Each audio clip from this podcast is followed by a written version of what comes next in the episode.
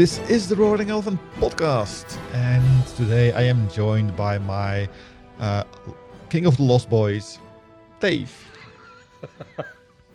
Oh, I thought you were going to make a memory joke, and then I was going to be able to say, "Oh, my mem- my memory's backed up on tape somewhere." No, this is just because you called me Tinkerbell before we started recording. I did indeed. Uh, how are you doing, Jan?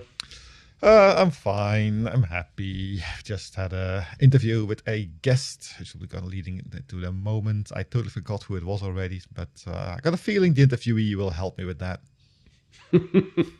Uh, those memory problems. You've probably got some corruption issues. We probably need to uh, um, turn you off and back on again. Maybe swap some of your uh, your DIMMs around. Yeah, get some of the old craft out. Bit the bit rot, brain rot. Yeah, cool. Anyway, looking at this is not going anywhere anyway, unless you have anything to say before we jump into the interview. No, thanks for the memories. Maybe. That's for after the interview. Now, first, Okay. let's switch over to John, who's going to talk about in memory computing with us. so we're here today with John DesJardins from Hazelcast. Welcome, John, to the podcast. Thanks. I'm excited to be here. Hi, John. Welcome. Hello. So, as the eagle eyed amongst us that are at least viewing on YouTube can see, the title of the podcast is In Memory Computing. But before we dive too fast into that, John, tell us a little bit about yourself. Sure. Thanks. Uh, so I'm currently Chief Technology Officer at Hazelcast, and uh, so Hazelcast is an in-memory computing platform. Uh, prior to Hazelcast, I worked at Cloudera for a number of years, uh, and uh, previous companies have been Software AG and webMethods. Um, uh, so webMethods was the first startup that I was at, um, and uh, went public, and then got acquired into Software AG all- all of these technologies I've worked with over the years have been uh, very performance oriented, uh, focused on distributed and scalable applications. So that's kind of been my thing for quite a long time. And uh, also kind of data intensive applications. Um, what got me excited about Hazelcast was the fact that they can solve high performance computing problems in a very scalable distributed way, uh, but with a very simple, easy to man- manage architecture. And uh, so, yeah, that's what gets me excited is being able to do hard things, but to do them and make them easy. Nice. Um, I'm particularly interested in, in kind of the the part of your journey from you know through big data to in memory. Um, You know, I, I spent a, a decent chunk of time at sort of Hortonworks and then Cloudera post merger. Jon also spent some time at Hortonworks. Um, it, it almost feels like in in some way the the kind of the world of, of big data is on one side of an equation or a sliding scale and and in memory is is sort of the other end. Is that is that true? Is there a is is that is that becoming kind of different? What does that journey look like?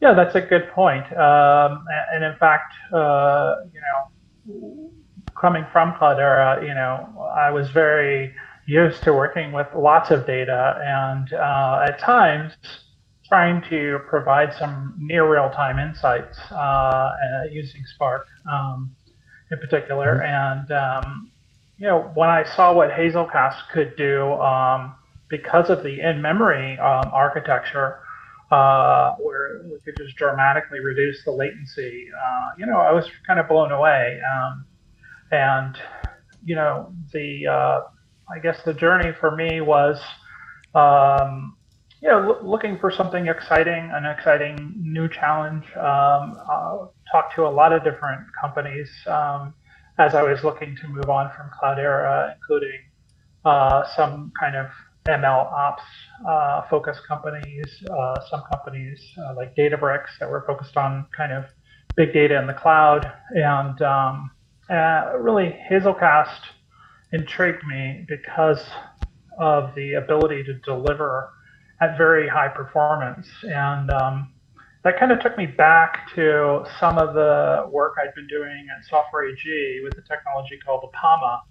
Uh, Apama was also an in-memory optimized stream processing uh, technology, but uh, it was very difficult to kind of manage and scale and operate. Um, uh, so, you know, one of the things that excited me about Cloudera was Spark being an inherently distributed highly available type of architecture um, so that when you're writing and building an application uh, or you know some you know code that you want to execute, you don't necessarily need to think about that architecture. I would also say that if we look at the whole world of serverless, uh, really that's that's kind of you know another evolution that uh, it really is possible because of kind of you know taking a, a memory first sort of approach to how you're architecting things and and wanting to uh, optimize for you know latency and performance. Um, so you know the the application though of that, like what problems do you solve? Um, uh, you know, are wide ranging. Um, one of the things that you can solve for is an ability to just scale very rapidly.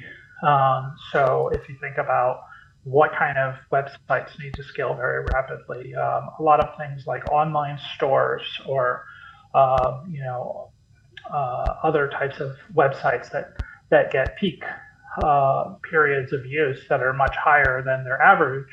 Um, that kind of scale up and ability to handle you know uh, spikes in load are are good examples of you know where this technology can be used.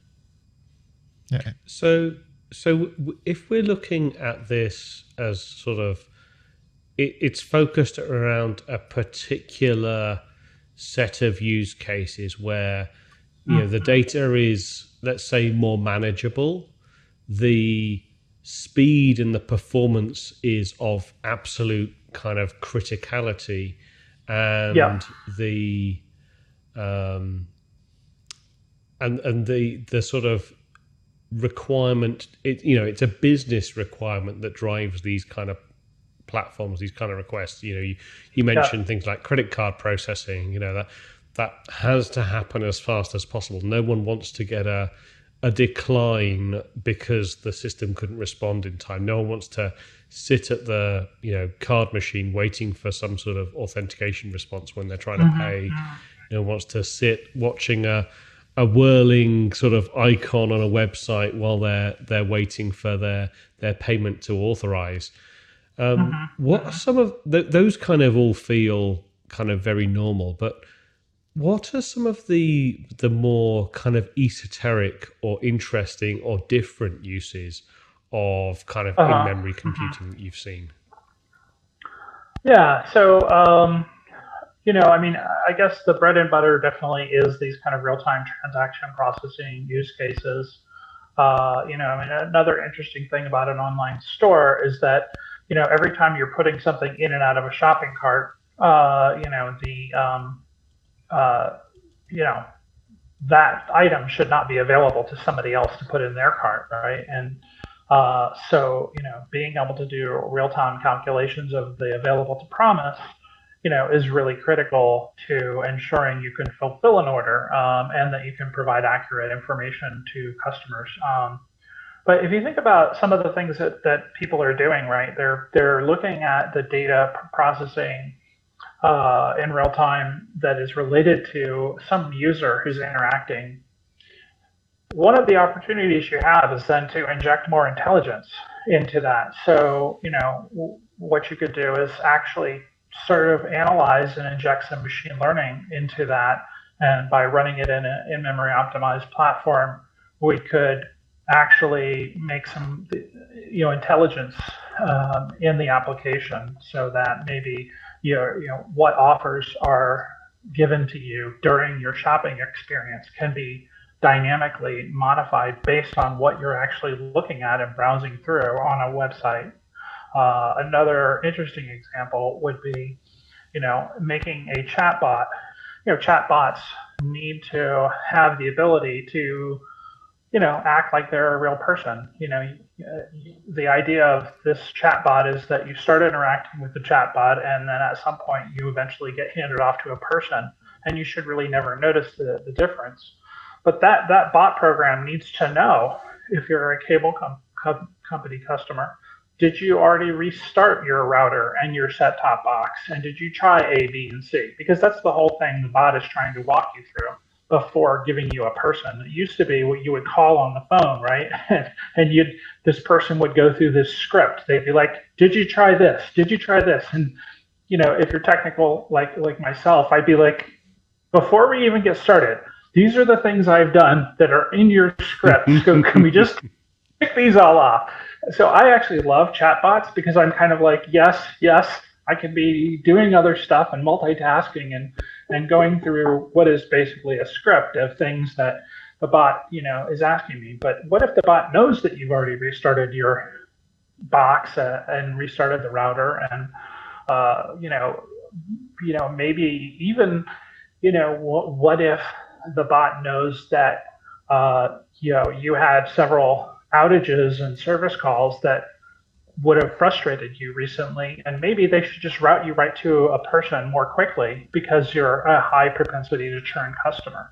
So, well, how, you know, if you can calculate propensity to churn in real time, that's another thing that you can dynamically now change the customer experience.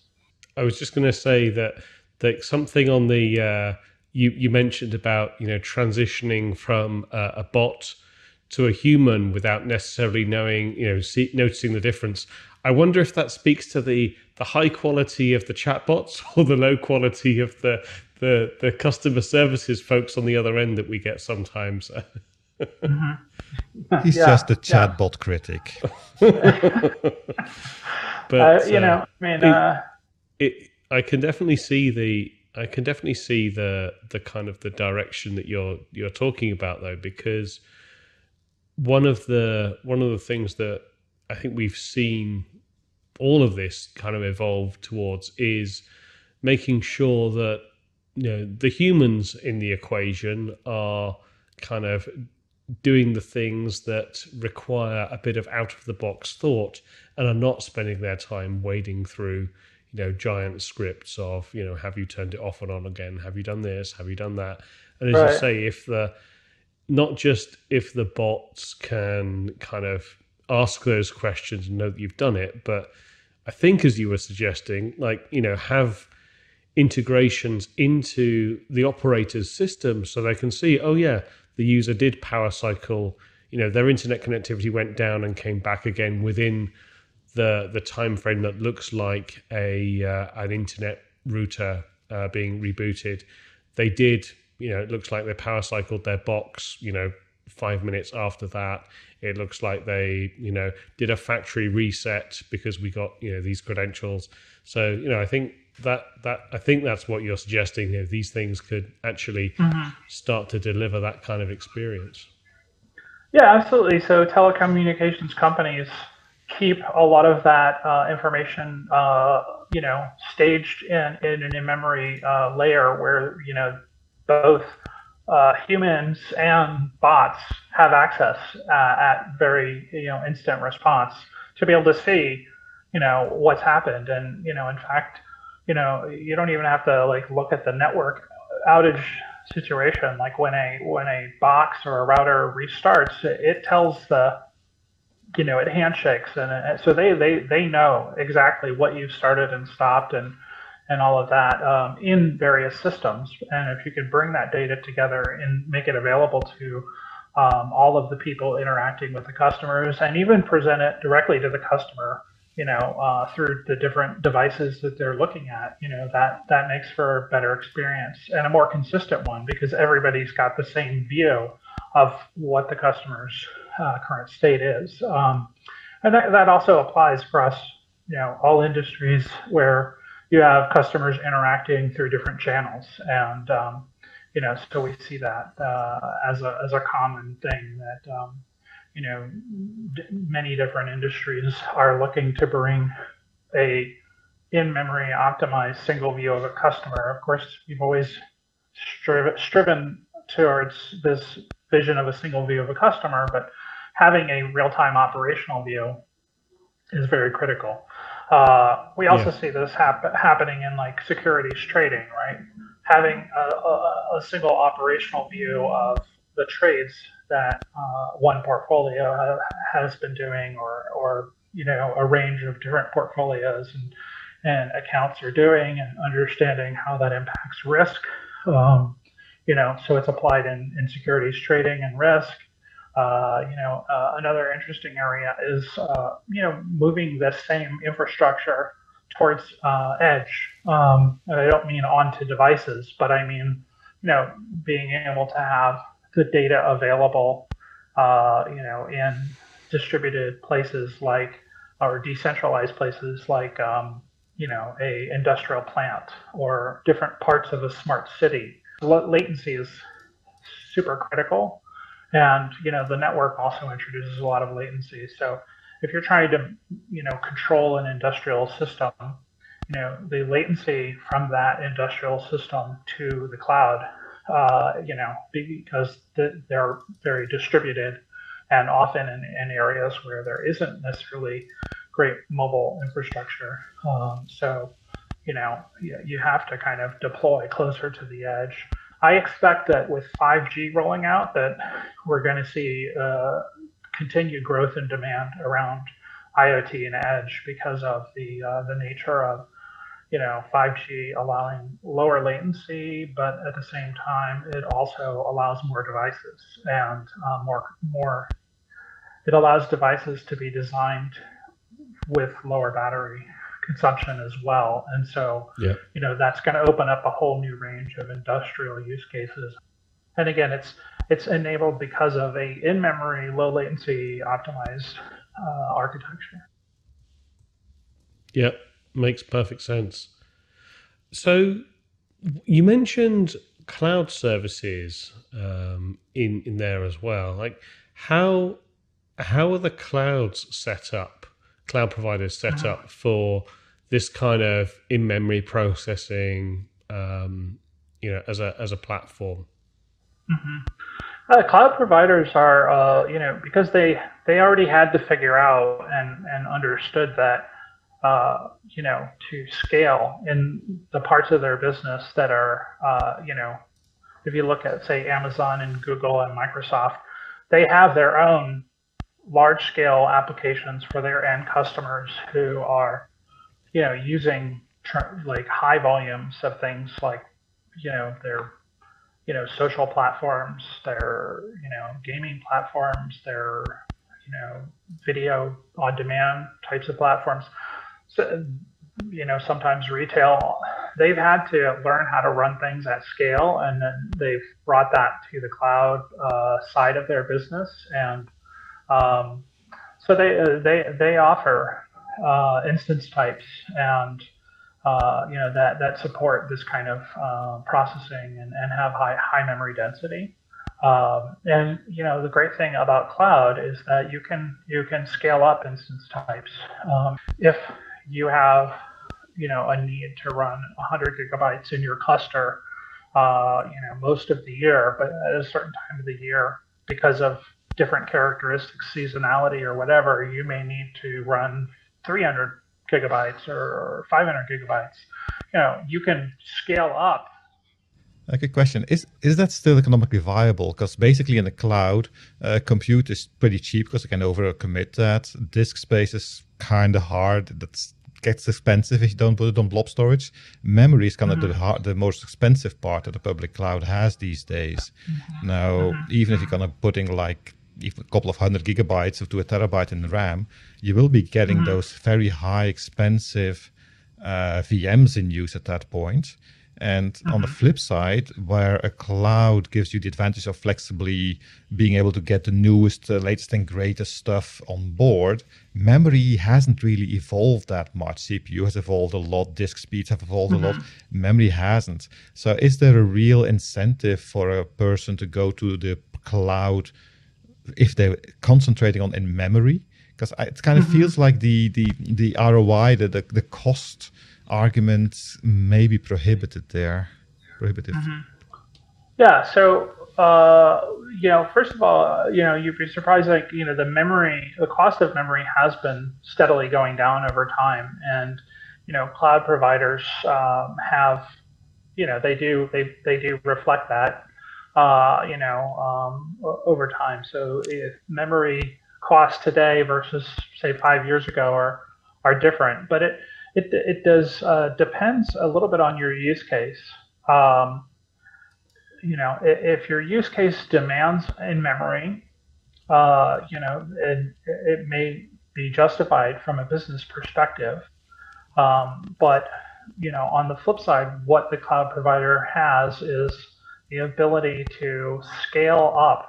And whether you're scaling because you have more data or you're scaling because you have higher throughput, uh, you know, you often need to scale up that infrastructure uh, during busy times, and then you may need to scale it back down. And if you are on premise, you're buying your peak infrastructure. You're not buying, uh, you know, your average infrastructure cost. Yeah, yeah. No, it makes makes perfect sense. So, where do you see the future of in-memory processing going? Like, what what's what's the next big jump? I know you mentioned, you know, Optane is is starting to come in, and we're we're seeing kind of hybrid systems with you know huge amounts mm-hmm. of of you know DRAM and huge amounts of, of Optane in the in the mm-hmm. same kind of banks of memory slots together. But where's where's this all heading? Well, you know, there's a lot of uh, new technologies that are are becoming more cost effective um, uh, that will be coming in the, the you know so Optane and other, you know, similar uh, uh, 3D um, technologies, uh, 3D memory technologies are going to be, um, you know, more and more cost effective and more widely available. They, you will start to see them in the clouds, and because they're more cost effective, I think once you start to see them in the clouds, the uptick will will actually be relatively quick. Uh, but you also are seeing um, other technologies on the horizon um, where like DRAM 5, you know, used to be just something for uh, graphics cards, and you didn't see it um, as general purpose DIMMs, and you know those are those are coming out. Um, so you're starting to see, you know, faster high bandwidth memory options as well as more cost-effective memory options coming to the market, and I expect that will accelerate next year. At the same time, we're also seeing uh, you know, Optane and similar technologies accelerating the performance of SSDs. And so um, storage that would be used in these kind of systems is also becoming much faster.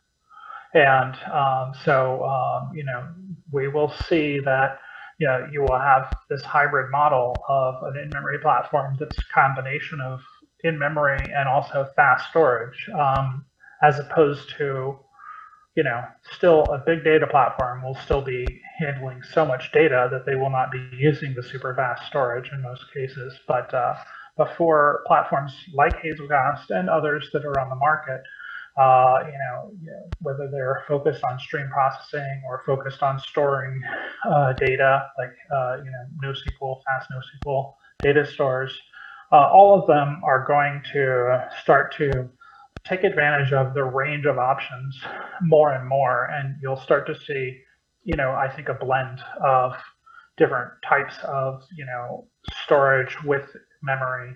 Um, and I think that's going to also allow more more use cases, um, you know, because uh, you know the um, you know the uh, amount of data will be increasing, and the cost benefit will will be becoming more attractive.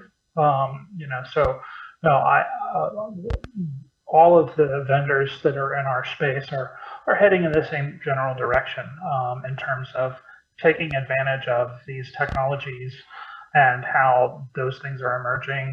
Intel's, you know, they're partnering with, you know, all the key vendors in this space and, uh, you know, some of the other vendors that are starting to introduce products you know, uh, I expect we'll start to work more closely um, with the ISV. So, you know, like a, a, year from now, things will look very different.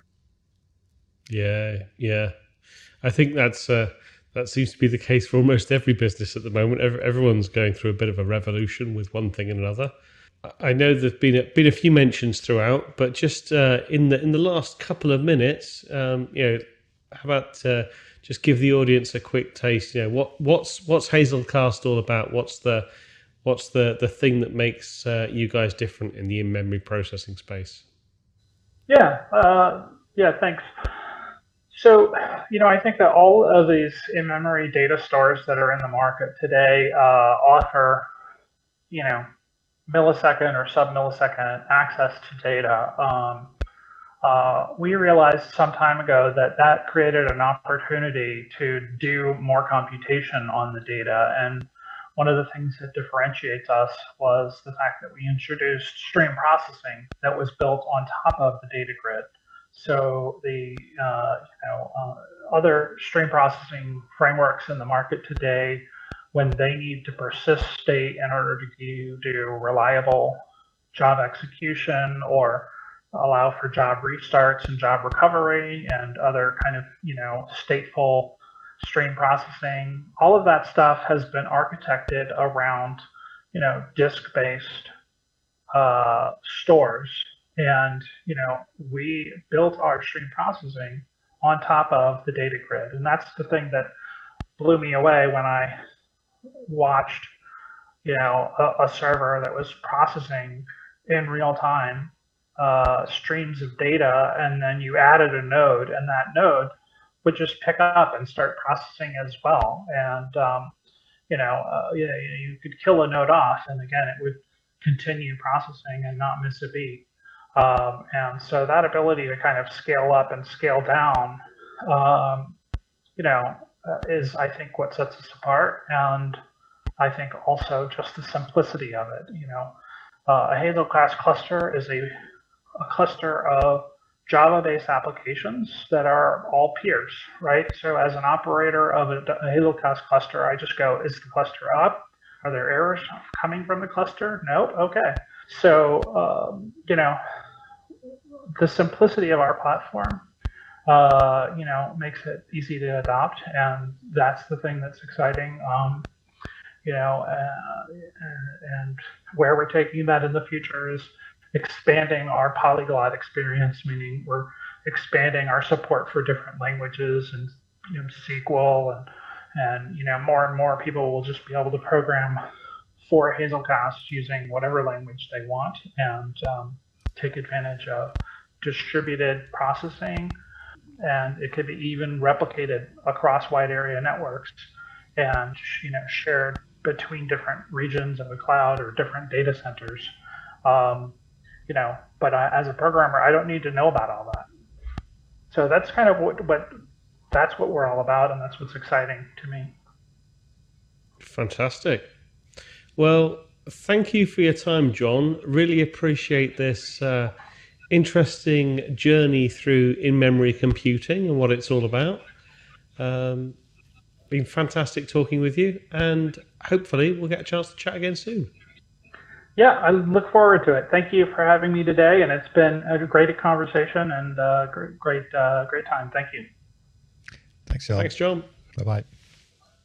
Well, that's it from John, and I think, unless there's anything else from you, uh, nope, my memory is full. Uh, I didn't get those upgraded Optane chips in my mind yet, so Oom Killer is just waiting to kill me. Yeah. Oh well, there's there's an upside to everything, I guess. And then in that case, that is all the time and memory uh, we have for today. You can support this podcast. I know you want to. It's it's in your your very desire and you become become a Patreon as well. And every contribution really helps us produce this exceptionally high quality content. We're on YouTube. You can like, you can subscribe, you can hit the notification notification bell, you can enter comments, do all the YouTube things. Please go to www.roaringelephant.org for a link to our Patreon page. And for more information about this podcast, you can follow us on Twitter using the at Roaring Elephant tag. And finally, if you're old school, send us an email and drop that to us at podcast at roaringelephant.org. Until next time, thanks for the memories. My name is Dave. We'll meet again. My name is John. and we look forward to talking to you next week. Goodbye. See you then.